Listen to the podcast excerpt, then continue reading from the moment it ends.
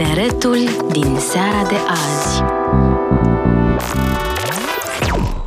Bună seara, dragi ascultători! Noi suntem Uman Real, eu sunt Rafa. Eu sunt Triana. Eu sunt Tudor. Eu sunt Ana.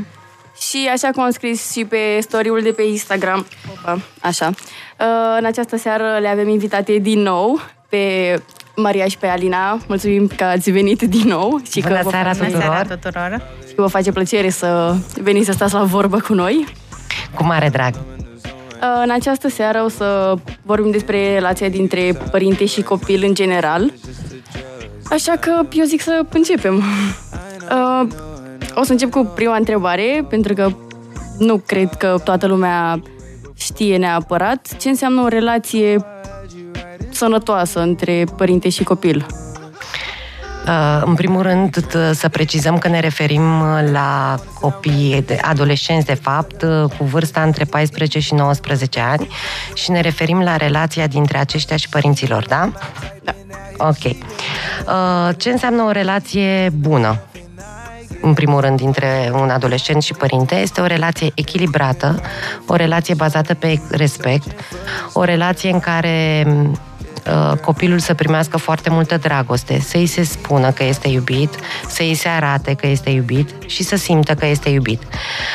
Um, nu întotdeauna lucrurile acestea se întâmplă în relațiile dintre părinți și copii și chiar uh, urmăream cu Alina un TikTok, uh, înainte de a veni la voi, un TikTok viral cu un puști care a primit o provocare pe TikTok, îl știți? Da, l-am văzut. Da?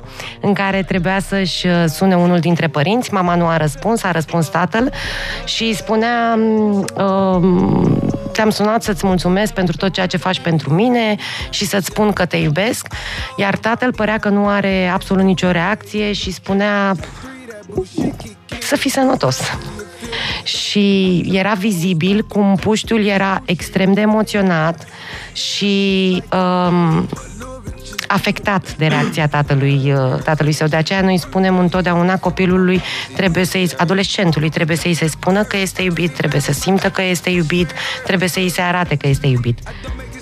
Dar uh, Aș uh, completa eu aici că uh, a, a, ți ară, ai arăta copilului că este iubit inclusiv fizic. Adică sunt două etape în adolescență. Prima în care uh, contactul fizic cu părintele este um, reținut sau foarte reținut și a doua etapă uh, de adolescență, în jur de 16 ani, în care contactul fizic chiar este foarte necesar pentru a oferi un model de relaționare sănătoasă. Uh, Ceea ce mi s-a părut mie fascinant în clipul de care povestea Maria este lipsa de contact care uh, s-a văzut foarte clar între copil și tatăl lui. Păreau că vorbesc cumva pe două planuri total diferite și rupte unul față de celălalt. E, ăla e un exemplu de relație total uh, nesănătoasă, ca să zic așa. Pe de altă parte, aș uh, aduce în discuție uh, că adolescența este o perioadă foarte zbuciumată, cu foarte multe schimbări uh, în ceea ce îl privește pe adolescent și mi se pare că e esențial de spus că o relație bună între părinte și copil înseamnă acceptarea acestor schimbări. uh, și din partea adolescentului, dar mai ales a părintelui. E nevoie ca el să știe că toate aceste schimbări se întâmplă, sunt normale și că uh, e nevoie să le facă față într-un fel. Uh, pe de altă parte, toate schimbările prin care trece el, părintele, e nevoie să fie uh, conștientizate și e responsabilitatea părintelui să și le lucreze. Adică nu mai este un părinte de copil, este un părinte de adolescent, ceea ce e cu totul diferit. Iar pentru o relație bună, dragostea trebuie arătată și spusă indiferent de comportamentul uh, copilului, adolescentului. Am și o întrebare, dar nu credeți că toată această dragoste sau atenție pe care o primesc copiii încă de la o vârstă foarte fragedă, nu credeți că poate să-i facă mai răsfățați? N-aș putea spune, depinde de felul în care este contactul dintre părinte și copil, adică răsfățul înseamnă când îi oferi prea mult copilului din ceea ce el de fapt nu are nevoie. Adică este foarte important să-i oferi uh, acel tip de dragoste de care el are nevoie, nici prea mult, nici prea puțin. Echilibru, despre care spunea Maria, o, o relație echilibrată, nu e o relație în, uh, în care apare răsfățul, ci contactul autentic și dintr-o parte și din cealaltă.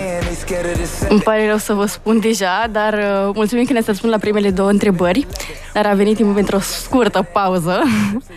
deja, da, știu. Așa că ne reauzim după această pauză. Tineretul din seara de azi.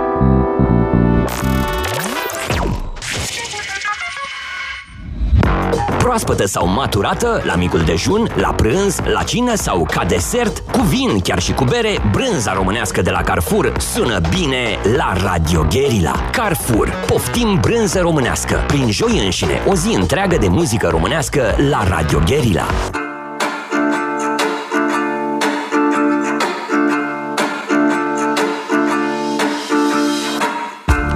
Am fost împușcat de atâtea ori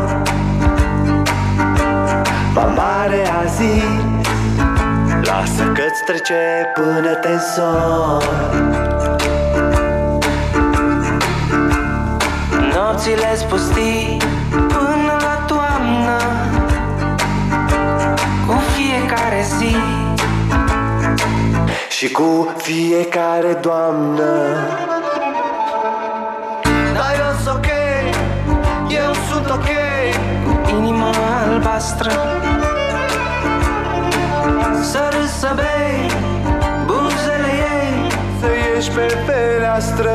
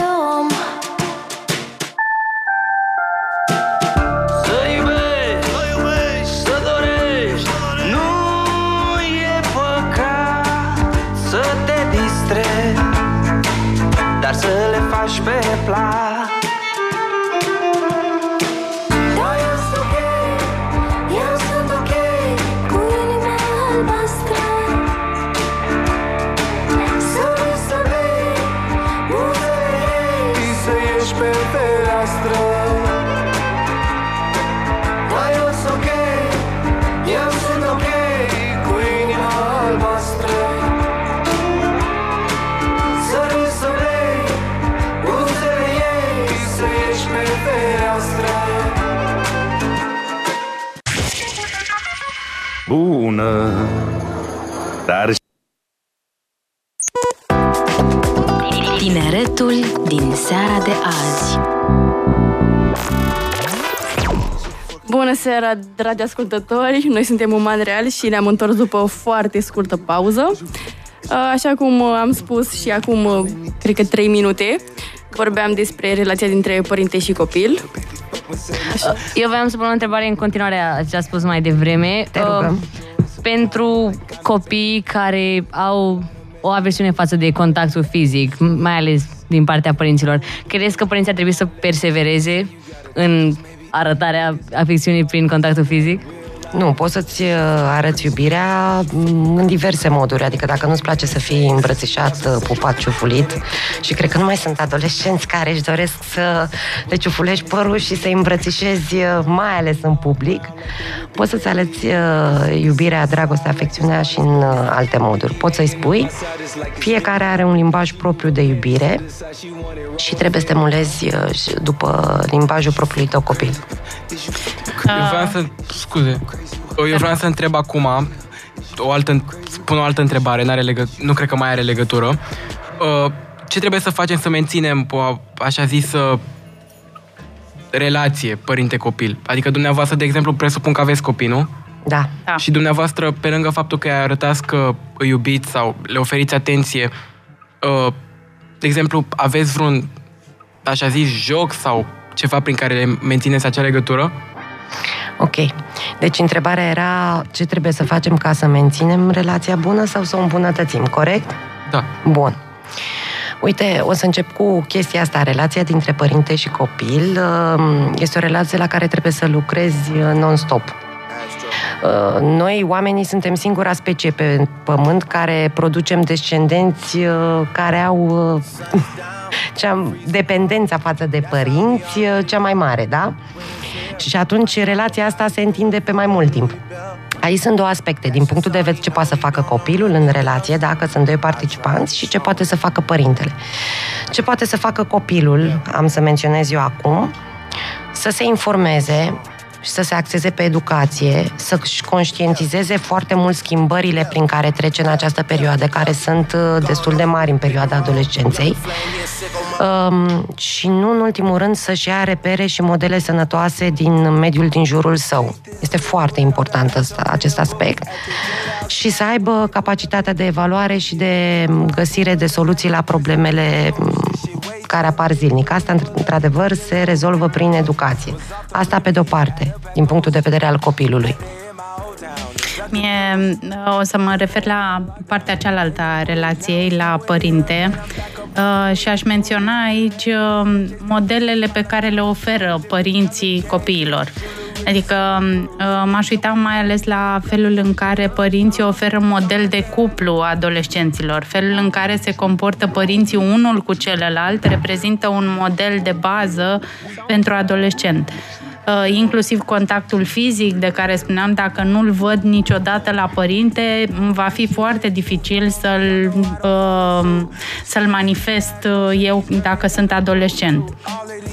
Alt lucru pe care îl poate face un părinte ca să îmbunătățească relația este, de exemplu, să, pentru că știm că uh, nevoia de dopamină în adolescență este mai ridicată decât la adulți, părintele poate, de exemplu, să-i ofere un tip de activitate care să fie uh, destul de riscantă ca să genereze descărcarea de dopamină pe de o parte, dar să fie făcută în siguranță.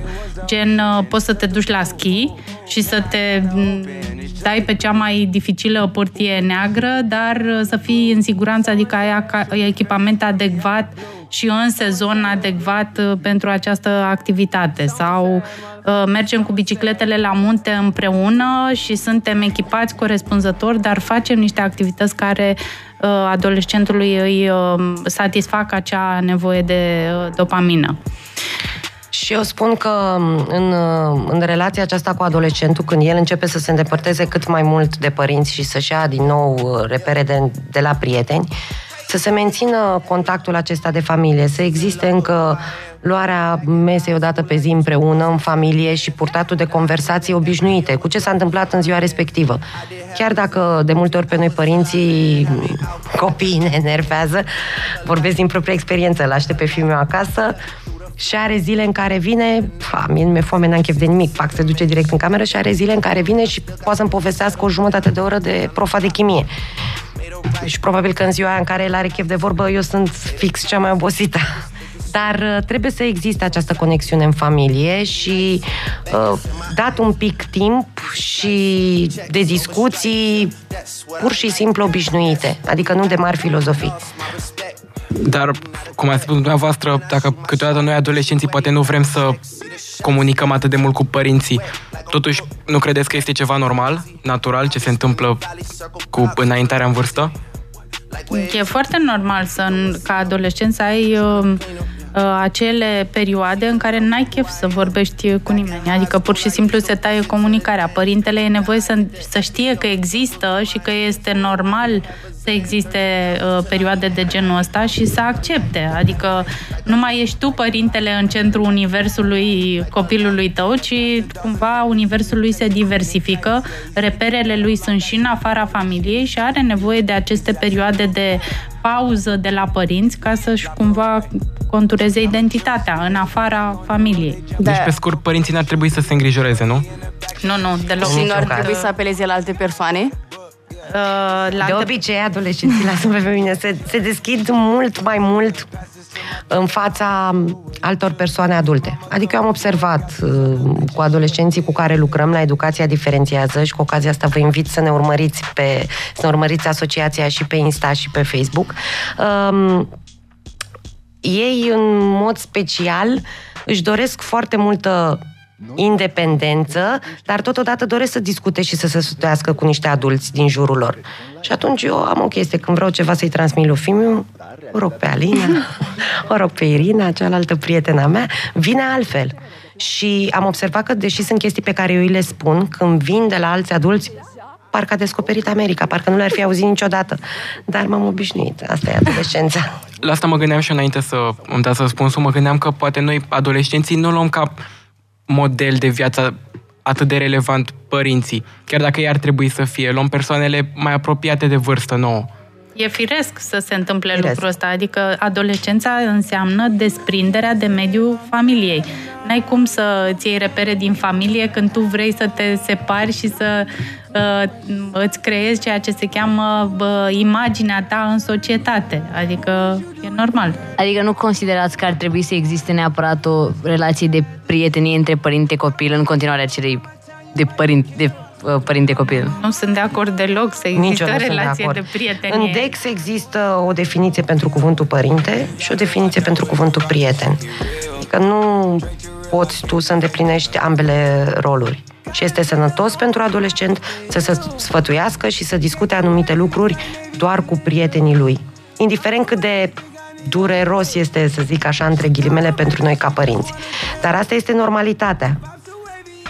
Este a, o, o caracteristică așa de ambivalență și la părinte și la uh, adolescent. Faptul că la adolescent ambivalența asta este trecerea aia de la câteodată vă, vă comportați ca niște copii și altădată ca niște adulți. Iar părintele e nevoie să învețe cum să se raporteze la cele două instanțe.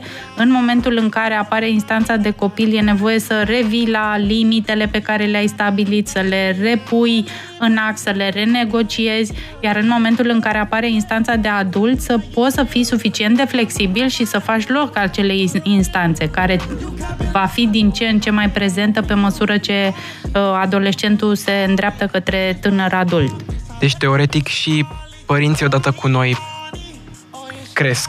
nu? Exact, și siguranță, experimentează. Pentru că e foarte greu, acum vorbesc din perspectiva de părinte, e foarte greu um, când ai un adolescent acasă să ai limite puse cu el, reguli bine stabilite, dar totodată să nu fii rigid, să fii un pic flexibil.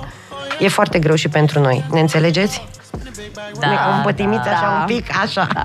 E prima oară când treceți și voi prin viața asta, ca să Exact, spun. exact. Da, da, da. Mie îmi place să zic că suntem, uh, cred că am mai zis și altă dată aici în uh, emisiunea voastră, despre adolescența care este ca un pod pe care trec atât copiii cât și părinții. Uh, Relația bună și echilibrată înseamnă ca acel pod să nu se zgâlție foarte tare astfel încât să pățim cine știe ce. Dar da, și părintele trece, nici noi n-am mai fost părinți de adolescenți până la momentul la care uh, avem copii în etapa asta. Deci învățăm odată cu voi, da. Și sunteți o generație foarte provocatoare. Care se schimbă din ce în ce mai mult, am Exact. observat. Da, da. Exact cum vorbeați voi înainte de emisiune, de la clasa 11 la clasa 9. Ce nu înțeleg generația aceasta. E, vă dați seama prin ce trecem noi. Da, ne dăm seama și vă compătimim Așa, așa. într-un fel sau în altul. Dar uh, eu trebuie să vă anunț din nou că a venit timpul pentru o altă scurtă pauză, așa că ne reauzim după o altă pauză. Tineretul din seara de azi.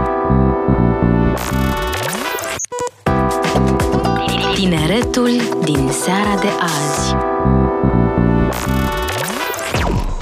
Bună seara, dragi ascultători! Noi suntem Uman Real și ne-am întors după a doua scurtă pauză și voiam să menționez faptul că Matei Radu ne-a dat follow pe Instagram, așa că vă invităm să ne dați și nouă follow uh, pe Instagram la Uman Real și pe TikTok la uman.real și de asemenea să dați follow la Asociația Educa- Educația Diferențiază, pardon. Uh, Este asociația uh, la care lucrează, pot spune? Suntem E voluntari. asociația noastră, N-ai da. asociația noastră. Nu avem sponsori. E foarte bine. Am și o Voi întrebare, descurcați. înainte Te să rog. continuăm cu subiectul pe care îl abordăm în această seară. Dacă ne puteți spune puțin de cu ce se ocupă Asociația Diferențiază? Uh, Susținem ateliere de psihoeducație pentru adolescenți pe mm, diverse teme și am susținut anul trecut uh, la peste 4.000 de adolescenți din uh, București uh, acțiuni de voluntaria- voluntariat cu diverse teme despre tentații și vicii, relațiile cu părinții, stresul uh, examenelor. Iar anul acesta am început cu un alt proiect uh, pe care l-am avut la Creangă, am început uh, acum la Creangă, uh, pe care l-am denumit Consumați trucuri magice, nu, nu prafuri magice, pentru că ni s-a alăturat în acest proiect și Andrei Gârjob și a fost foarte tare, foarte mișto. Ne-a plăcut foarte mult. Încercăm să le dăm alternative sănătoase adolescenților în uh, fața biciilor și dependențelor, uh, ne spunându-le nu, nu se poate, nu încerca. Știm că este normal să încerce la această vârstă, dar încercăm să le dăm modalități prin care să se simtă și să fie, de fapt, în siguranță. Dar nu sunt unii copii care iau în derâdere, dacă pot spune chestia asta? Ce anume? Ce informații oferiți voi? Mă, noi suntem foarte mișto. am observat, am observat. Și uh, de obicei avem priză la adolescenți și încercăm să discutăm normal, fără reguli, fără, fără a fi un profesor care vin și povestesc ceva, consolidez informația. Încercăm să avem o altă abordare. De aceea am și făcut această colaborare cu Andrei Gârjob, pentru că ni s-a părut foarte tare, este un magician și a reușit, prin povestea lui de viață și prin ce a făcut uh, la aceste ateliere, să-i atragă foarte mult pe adolescenți. Și sperăm noi să punem o cărămidă în consolidarea încrederii și stimei de sine. Și cu acest nou proiect mergeți mai multe licee. Vă așteptăm și în Sava. Dacă... Toți suntem din Da. Sava de aici. Da, lista de așteptare chemați, este lungă, da. dar încă o dată spunem, uh, uh, suntem noi două, ziua are doar 24 de ore și avem și adolescenți acasă. Cu mare drag încercăm să onorăm invitația și Mie mi cam se asta ne pare- ocupă tot timpul. Mi se pare fascinant cum la atelierele noastre, când uh, mergem la clase sau în sălile de festivități, toată lumea la intrare se duce pe rândurile din spate. Și vedem așa încet, încet pe la mijlocul atelierului cum încep să vină rândurile din față și toată lumea este fascinată de felul în care, iar feedback-ul la final este mm, întotdeauna foarte bun.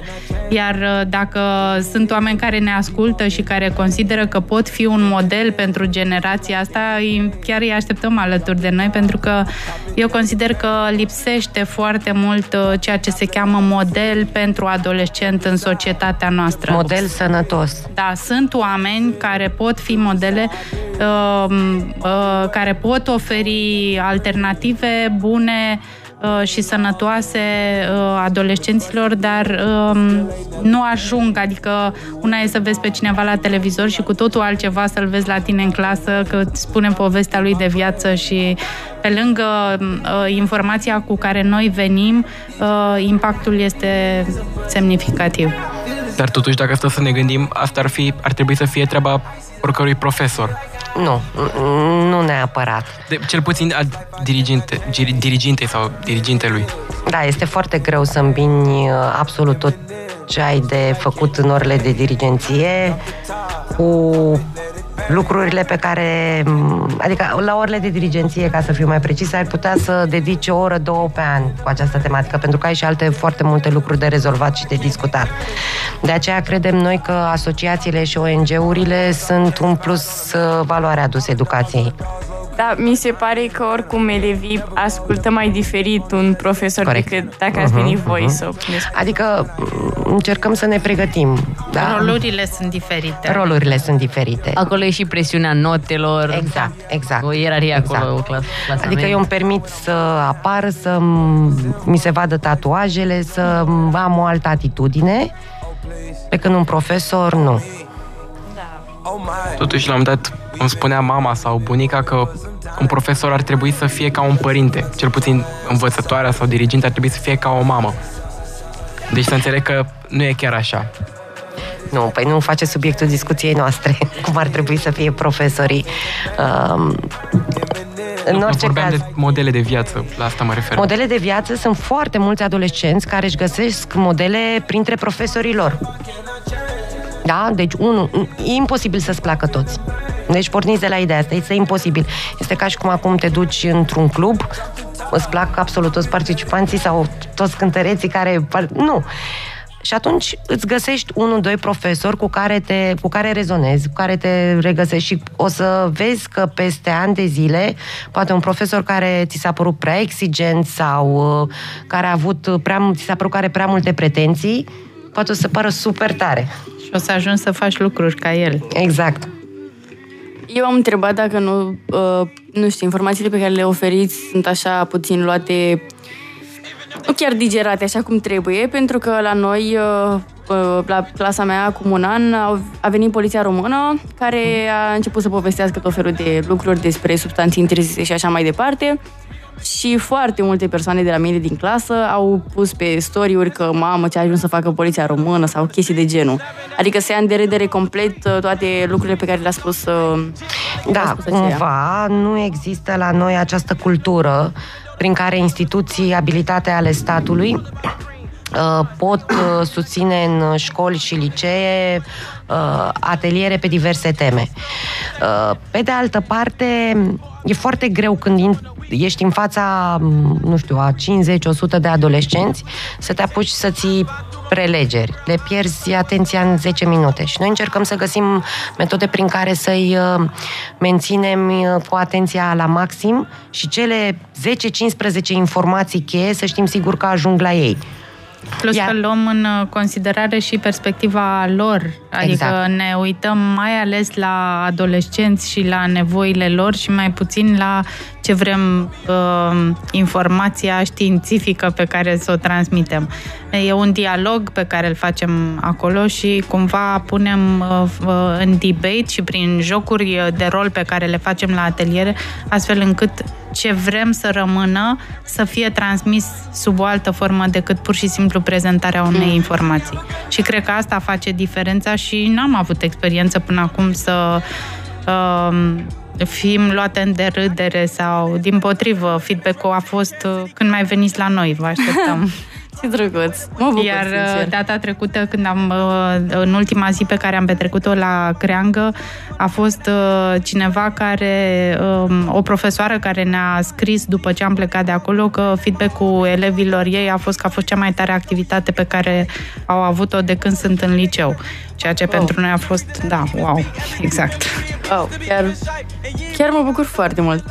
Acum aș reveni puțin la tema noastră, că ne-am îndepărtat, că cu toții vorbim foarte mult. Uh, ai spus tu, Alina, la un moment dat că noi, dacă nu vedem la părinții noștri un anumit stil de viață, s-ar putea să îl copiem pe acela, fie el bun sau prost.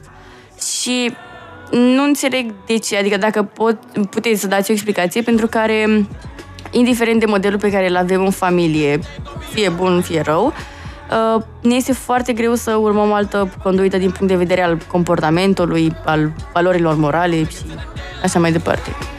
Um, Este uh, ceea ce practic eu, se cheamă, ramura psihologiei, se cheamă analiză tranzacțională și analiza tranzacțională spune că fiecare dintre noi avem trei stări ale eului, părinte, adult și copil. Starea eului de părinte reprezintă tot ceea ce preluăm noi de la figurile parentale din jurul nostru, adică părinți, profesori, frați, surori mai mari. De aceea, în starea eului de părinte, noi preluăm de multe ori uh, fi- și inconștient ceea ce vine de la cei din jurul nostru. Că sunt comportamente, că sunt emoții, uh, le preluăm și în momentul în care ne găsim într-un context similar cu cel uh, uh, în care am preluat acele gânduri, emoții și comportamente, ne vom comporta, vom gândi și uh, vom simți exact ca părintele de la care am figura parentală de la, ca- de la care am uh, preluat aceste lucruri. Uite, de exemplu, am urât toată adolescența faptul că mama, înainte să plecăm în vacanțe și concedii, se apuca să lase toată casa în cur... Deci curat perfect să fie, curățenie perfect. Mamă, deci eram toți în- cu bagaje la ușă, nu, să fie totul la dungă. Ce credeți că fac eu la cei 46 de ani? Exact la fel. Lucru pe care l-am urât în adolescență și nu-mi plăcea absolut deloc, am fost într-o vacanță de curând și chiar mă gândeam, zic, băi, fac exact identic ca mama, exact aceleași gesturi, să lasă fie totul perfect curat, aerisit, da. la dungă. Mă avea maica mea cu uh, vasele din chiuvetă. Seara când plecăm la culcare, chiuveta trebuie să fie goală și mă surprinde multe ori că fac real un efort să nu fac la fel uh, cum făcea mama mea. Deci sunt lucruri pe care le preluăm. Uh, Putem să modelăm această stare a eului de părinte, adică ne putem lua modele parentale, mai ales în etapa asta de vârstă, uh, pe care ni le dorim. Adică poți să te uiți uh, cam cine în jurul meu poate e cineva mai mare ca tine de uh, vârstă un pic mai mare și, cum zicea Tudor, mai apropiat de voi, de la care să preiei niște comportamente parentale pe care chiar ți le dorești. Din studiile pe care le-am citit pentru research pentru emisiunea asta, se spune că copilul ajunge cel puțin ca unul dintre părinți. Da, și mă gândesc, dacă, de exemplu, ambii părinți, să zicem că sunt, nu sunt neapărat niște modele de urmat, să zicem că provin dintr-o familie mai defavorizată, cum, su- mai sunt cazuri, mai ales la noi în țară. Nu credeți că copilul poate să devină un, părin, un părinte pe care nu l-a avut, adică să-și ia acel model negativ pe care l-a avut în adolescența sa și să facă din acel lucru rău un lucru mult mai bun pentru copiii lui? Bineînțeles, este uh, ceea ce se cheamă proces de educație. Noi primim lucruri, uh, uh, cum, uh, preluăm modele de la părinții noștri, dar uh, putem, din fericire avem foarte multe uh, resurse la dispoziție, mai ales uh, astăzi, adică poți să înveți, să te dezvolți, există terapie pe care o putem face, adică sunt, avem resurse pe care le putem folosi astfel încât să facem lucrurile diferit, chiar dacă contextul de viață a fost unul defavorabil, să zic așa. Dar, Tudor, când ai spus familie, scuze, defavorizată, te-ai referit uh, la ce? De, nu vreau să intru foarte mult în detalii, de exemplu, părinți alcoolici. Ok, deci asta, Sau abuzivi. familie defavorizată. Ok, niște părinți, da, cu comportamente abuzive, am înțeles. Chiar dacă nu înseamnă neapărat familie defavorizată, asta, la asta am mă înțeles refeream, acum la adică ce, dintr-o- ce, ce ai vrut să te referi, ok. Dar asta depinde și de copil foarte mult. Adică, până la urmă, dacă vrei, Da, da. reușești cumva. Adică, Da, și de puterea ta, caracterul da. tău. Și de încredere pe care o ai în tine, care se domătește puțin mai greu, mai ales dacă vii dintr-o alt, astfel de familie din punctul meu de vedere. Dar și acolo, faptul că reușești să supraviețuiești și să te dezvolți într-un mediu defavorizat, te ajută să-ți construiești încrederea în tine. Adică e una dintre cămă- cărămizile pe care le pui la baza dezvoltării tale. Și f- mi-a plăcut foarte mult cum a zis și sunt de acord cu opinia asta că orice relație este făcută din două părți. Adică depinde foarte mult, există liberul arbitru și al copilului și el contribuie la relația aia. Și da, poți să faci lucruri, să ajungi să faci lucrurile diferite. Aș mai avea o întrebare. De ce la vârsta adolescenței relația dintre părinte și copil este mai distantă? Uh, pentru uh, ceea ce spuneam mai devreme, că este uh, adolescența înseamnă ruperea de uh, mediul uh, familiei și îndreptarea către mediul social. Uh, crearea identității în adolescență înseamnă raportarea la grupul de prieteni, la uh, mediul social din care face parte adolescentul. Și este firesc să se întâmple așa, adică în momentul în care un copil se desprinde de mediul uh, familiei, înseamnă că părintele și-a făcut treaba bine. Eu voiam să întreb ceva în continuare idei cu uh, relație sănătoasă părinte-copil. Cum credeți că ar arăta un stil eficient de comunicare între părinte-copil? Pentru că, până la urmă, comunicarea este fundamentul unei relații sănătoase. Măi, toată lumea se așteaptă peste tot să existe rețete de astea perfecte, știi? 50 de grame de de cu 20 de grame de de Nu există. Trebuie să fii în contact cu copilul tău.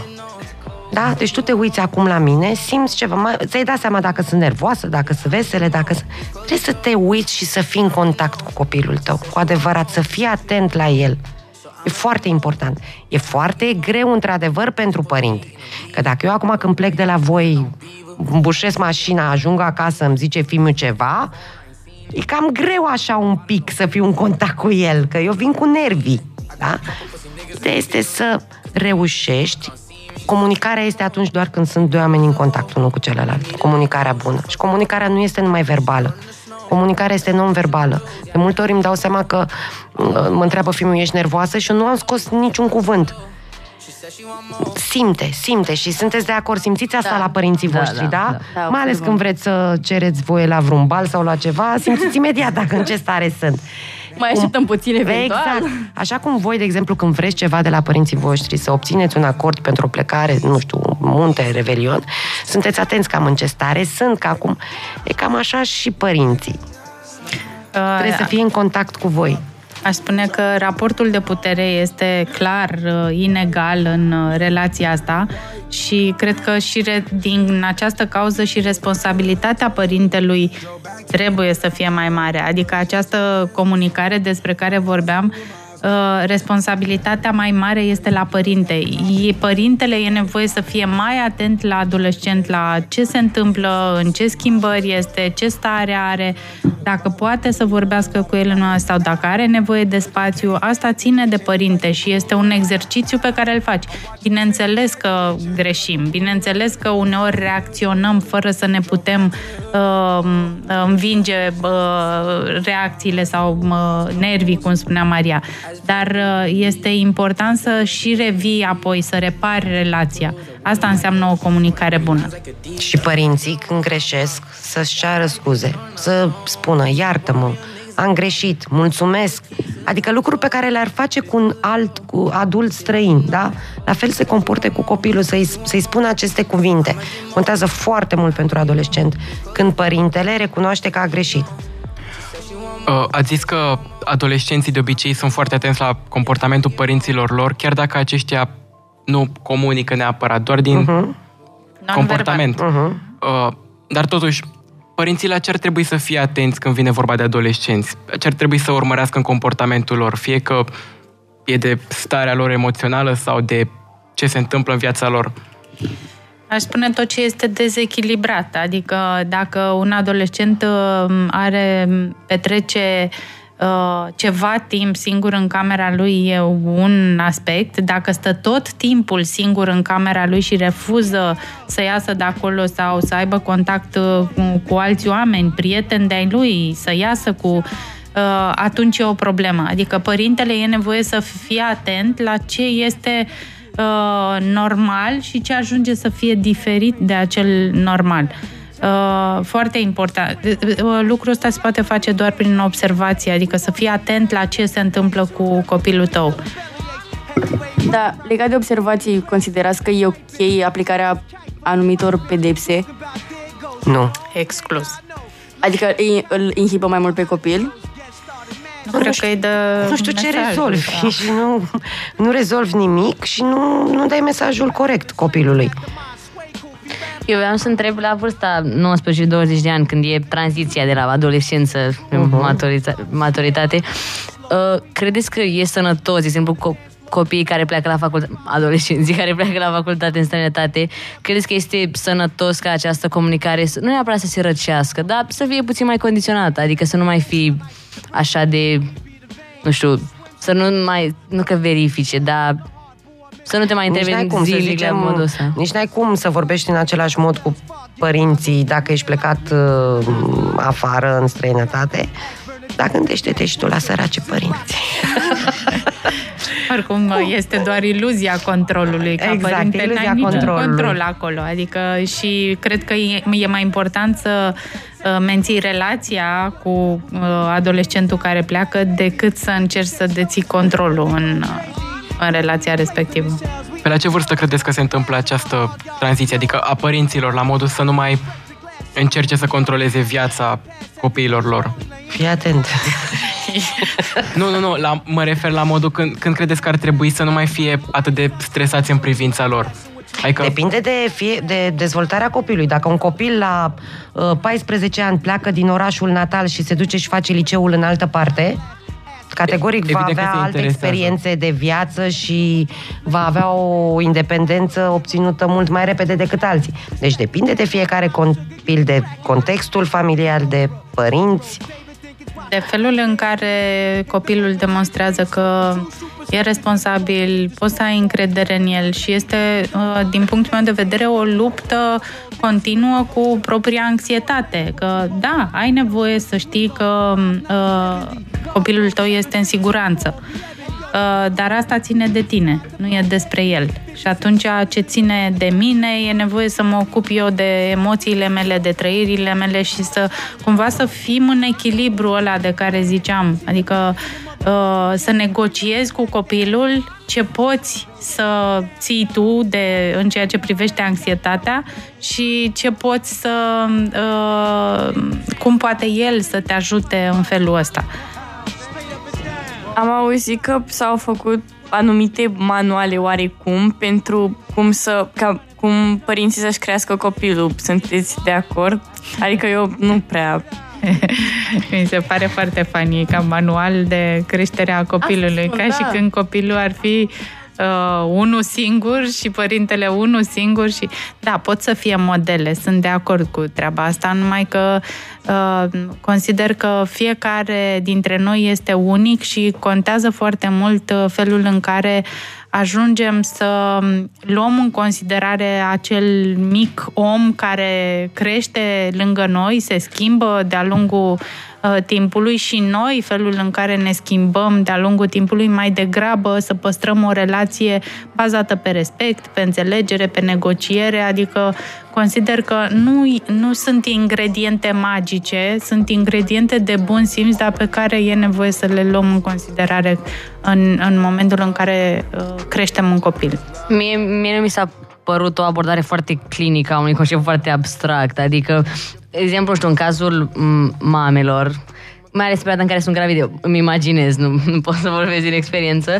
De exemplu, manualele astea de cum să te comporți în primele luni când se naște copilul, mi se par, adică eu consider că pot ajuta și asta, dar mai încolo, nu știu, mi se par destul de... Da, cum să te comporți dacă copilul se neacă, cum să te comporți dacă îi curge nasul sau vomită, da. Da, sau este uh, un uh, psihiatru american care a scris niște cărți uh, foarte bune pentru prima etapă de uh, vârsta copilului 0-3 ani, 3-6 ani, Brazelton îl cheamă, care scrie, a scris niște cărți extrem de utile pentru tinerele mame Uh, cum să-ți înveți copilul să, să doarmă singur, cum să la, facă la oliți. Adică sunt niște lucruri pe care le poți.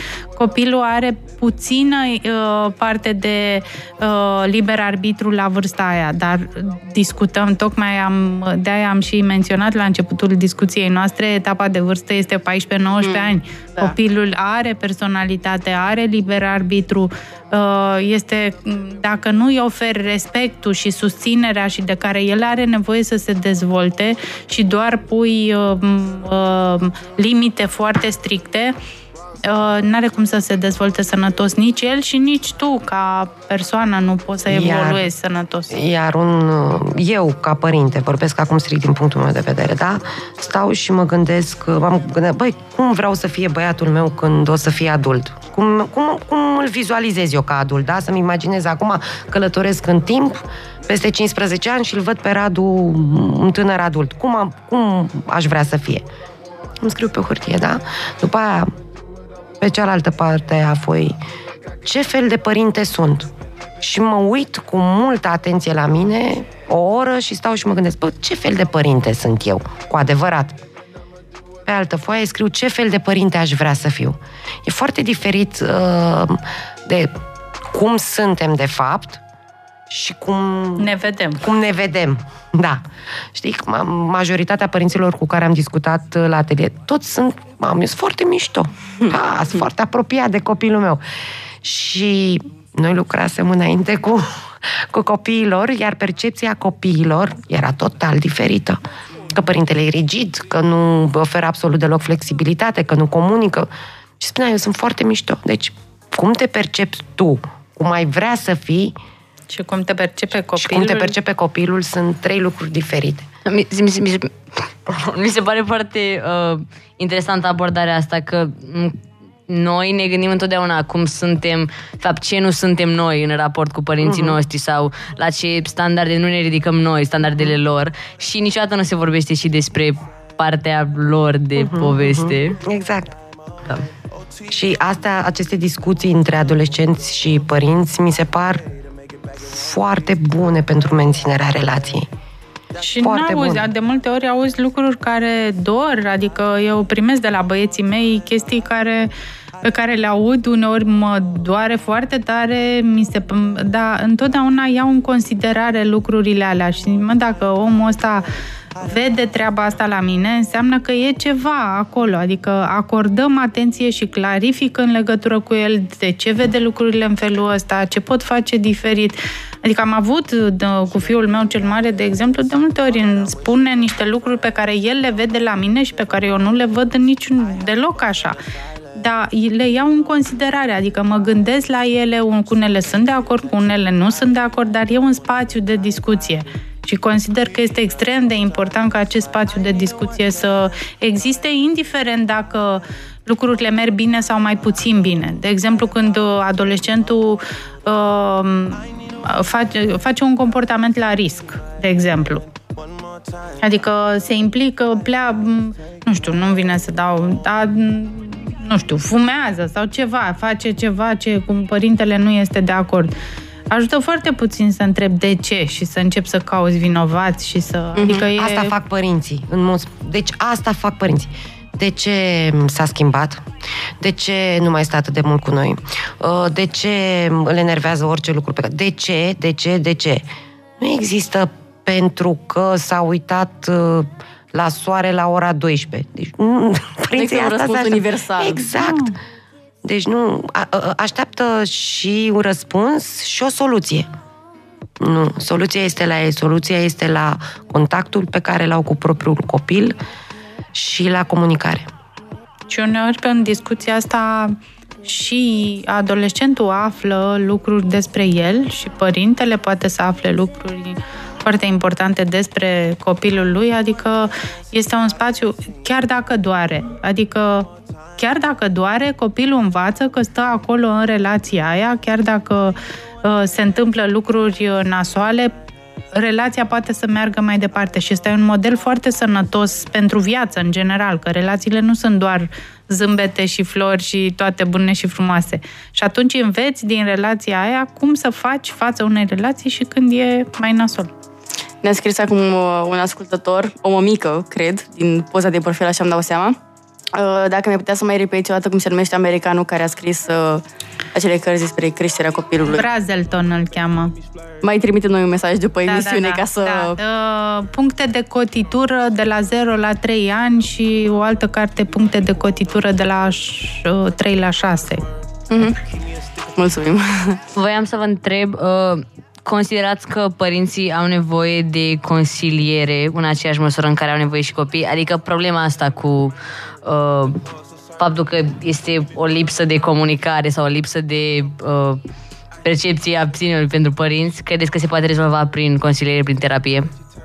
Mai ales părinții, aș spune eu, din, uh, pentru că puterea mai mare în relația cu adolescentul e la părinte. Consider că părintele are cel mai mult de lucru în relația aia și da, eu consider că uh, terapia personală, consilierea ajută foarte mult în uh, relația asta uh, să te poziționezi corect în relație, să mai dai jos din anxietatea pe care o resimți în perioada asta, uh, să uh, îți rezolvi propriile, propriul istoric de viață astfel încât să nu-l dai mai departe copilului așa pur și simplu uh, pentru că este în inconștientul tău și atunci îl dai. Da, terapia și consilierea uh, ajută foarte mult. Știi, era o vorbă pe vremuri, un copil e crescut de tot satul. Uh, Și prin faptul că discut cu o, eu ca mamă, da, discut cu o prietenă despre o problemă pe care o întâmpin copilul meu, sau ascult o emisiune, sau citesc o carte de specialitate, sau mă uit la un documentar legat despre adolescenți. Toate chestiile acestea contribuie la formarea mea ca părinte. Îmi iau informații din diverse locuri, prin diverse moduri și încerc să mă îmbunătățesc eu ca părinte în relație cu copilul meu. Uh, Noi avem, uh, asociația noastră facem uh, ateliere pentru părinții de adolescenți și uh, feedback-ul lor este uh, fie am aflat niște lucruri pe care, care îmi folosesc foarte mult, în, am aflat lucruri despre copiii noștri pe care le folosim în relație, dar sunt și părinți care vin la atelierele noastre și spun, măi, chiar mi-am dat seama că sunt un părinte normal. Ceea ce este, adică este foarte multă anxietate în uh, tabăra părinților și în momentul în care reușești să calmezi această anxietate, se schimbă și relația cu copilul. Pentru că adolescenții fac așa, de exemplu. Mă lași să mă duc la bal la coșbuc? Nu, răspunde mama. Cum?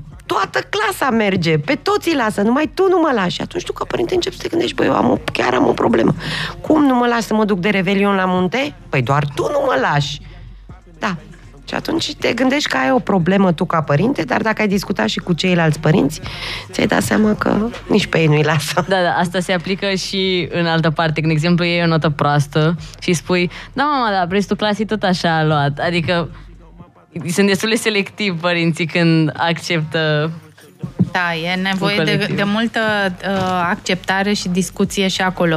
Și când uh, eu, noi ne bucurăm foarte tare în momentul în care adolescenții încep să spună lucruri, înseamnă că există o relație sănătoasă acolo în care el își permite să spună lucruri. Când adolescentul nu spune în relația cu părintele nimic, atunci e o problemă. Înseamnă că nu se simte în siguranță, se simte criticat, e ceva acolo în relație de lucrurile rămân ascunse. Ați spus voi că ați avut discuții, în primul rând, cu uh, copiii și apoi cu părinților. Părinții. Uh, ați observat vreo diferență între relația mamă-fică și tată-fiu? Wow, câte sunt aici de... Aici e de vorbi mult de tot. Da, uh, este foarte importantă relația copilului, indiferent dacă este fată sau băiat, uh, cu ambii părinți. Dar uh, în adolescență mai ales este importantă relația băiatului cu tatăl, pentru că de acolo și a model de masculinitate și a fetei cu mama, pentru că de acolo și a model de feminitate. Uh, și în același timp e nevoie ca relația dintre cei doi părinți să fie una bună, astfel încât uh, copilul, indiferent dacă este fată sau băiat, să vadă felul în care uh, se raportează la sexul opus, mm. în funcție de ceea ce vede la uh, părinți. Da, să preia cumva... Da, da, să preia felul în care...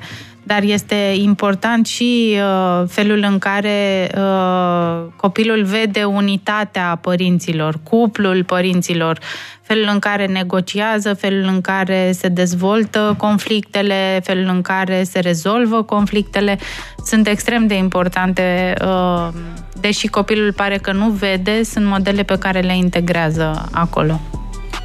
și care îi afectează comportamentul ulterior. Bineînțeles, da. Sunt modele pentru viața alea. Oh, stai puțin că nu mai... Ah, așa, mi-a furat Riana telefonul, scuze. uh, voiam să vă întreb care este interpretarea voastră asupra fenomenului de copilul favorizat, cop- copilul preferat. Noi Deci, suntem fie- trei și... Na, Noi am există fost patru discuții. fete. Ah, ok, bine. no, Dar hai. eu fiind cea mai mare și cea mai frumoasă și mai deșteaptă, nu pot să... Și eu sunt cea mai mare, cea mai frumoasă, cea mai deșteaptă. Așa. Hai, hai. Măi, uite, noi am fost patru fete m, și suntem patru fete m, foarte apropiate, surorile, locuim și una lângă cealaltă.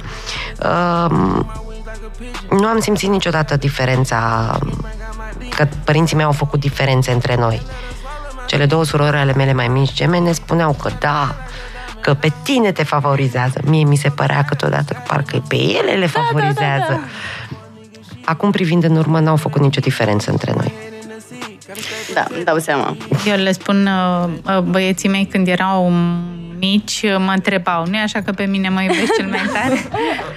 Uh, și întotdeauna le spuneam că iubirea este uh, imposibil de măsurat uh, și că o oferim este o relație, de fapt, iubirea între mine și fiecare dintre ei și e ca și când ai compara mere cu pere. Nu prea ai cum să faci lucrul ăsta, pentru că fiecare individ este unic, are caracteristicile lui, are emoțiile lui, are raportările lui uh, la mine. Cu siguranță că uh, apar aceste întrebări, mai ales când există un conflict uh, automat în momentul în care există un conflict între mine și unul dintre băieți, automat el va crede că celălalt are mai multă prioritate. Din punctul meu de vedere, chiar m-am gândit de multe ori la aspectul ăsta, dacă unul dintre băieți înseamnă mai mult pentru mine uh, ca părinte. Uh, mi-ar fi imposibil să aleg pentru că sunt uh, chiar sunt persoane diferite și mi este foarte greu să îi văd ca fiind uh, un singur individ, cumva să zic, uh, nu e... Uh, poate că sunt părinți care fac, adică cu siguranță suntem foarte diferiți și ne raportăm la dar uh, dacă mă gândesc așa la individualitatea fiecăruia dintre ei, uh, nu cred că există termen de comparație. Nici la noi n-a existat niciodată termen de comparație din fericire, dar uh, evident că au existat aceste gânduri și... Na, am înțeles. Felul în care vă văd pe amândouă așa una lângă cealaltă e clar că nu... Da. Acestea fiind spuse la sfârșit și această emisiune, noi vă Mulțumim. mulțumim uh, încă o dată că ați uh, venit și Mulțumim mult de tot. abia așteptăm să mai avem uh, alte discuții pe alte teme interesante. Eu sunt Rafa. Eu sunt Triana. Eu am fost Tudor. Eu am fost Ana. Maria. Maria. Vă mulțumim foarte bun, mult. O seară bună în continuare. La revedere. Seara frumoasă! Fuck a pigeonhole, I'm a night owl, it's a different mode. I'ma have to make a pain of six on a pinky toe. Heard you with a shooting guard, just let a nigga know. I would have you courtside, not the middle row. All good love in a minute though. I can't stress about no bitch cause I'm a timid soul. Plus I'm cooking up ambition on the kitchen stove. Pot start to bubble, see the suds, that shit good to go. Whole sound suave, but I can't get me cold. Bro, think he John Wayne. I bought them Yellowstones, love the way they hang, babe. For the silicone, everybody fake now. You could crack the code, bust down everything. Set in rose gold, dread talking to you niggas like I'm J. Cole. I could tell her head good before I even know. Bitch, don't tell me that you model if you ain't been in vogue. Gotta throw a party for my day ones. They ain't in the studio, but they'll lay some. Rest in peace to Drama King. We was straight stunned. Y'all don't like the way I talk. Niggas say something. Gotta throw a party for my day ones. Pull up and you know it's us, the bass jumping. Y'all don't like the way I talk and say something. In my face, nigga. Gotta throw a party for my day ones. They ain't in the studio, but they'll lay some. Rest in peace to Drama King. We was straight stunned. If I let my nigga 21 tell it, you a pussy. Twice like it ain't nowhere to park. Smack the back side of his head like he bark.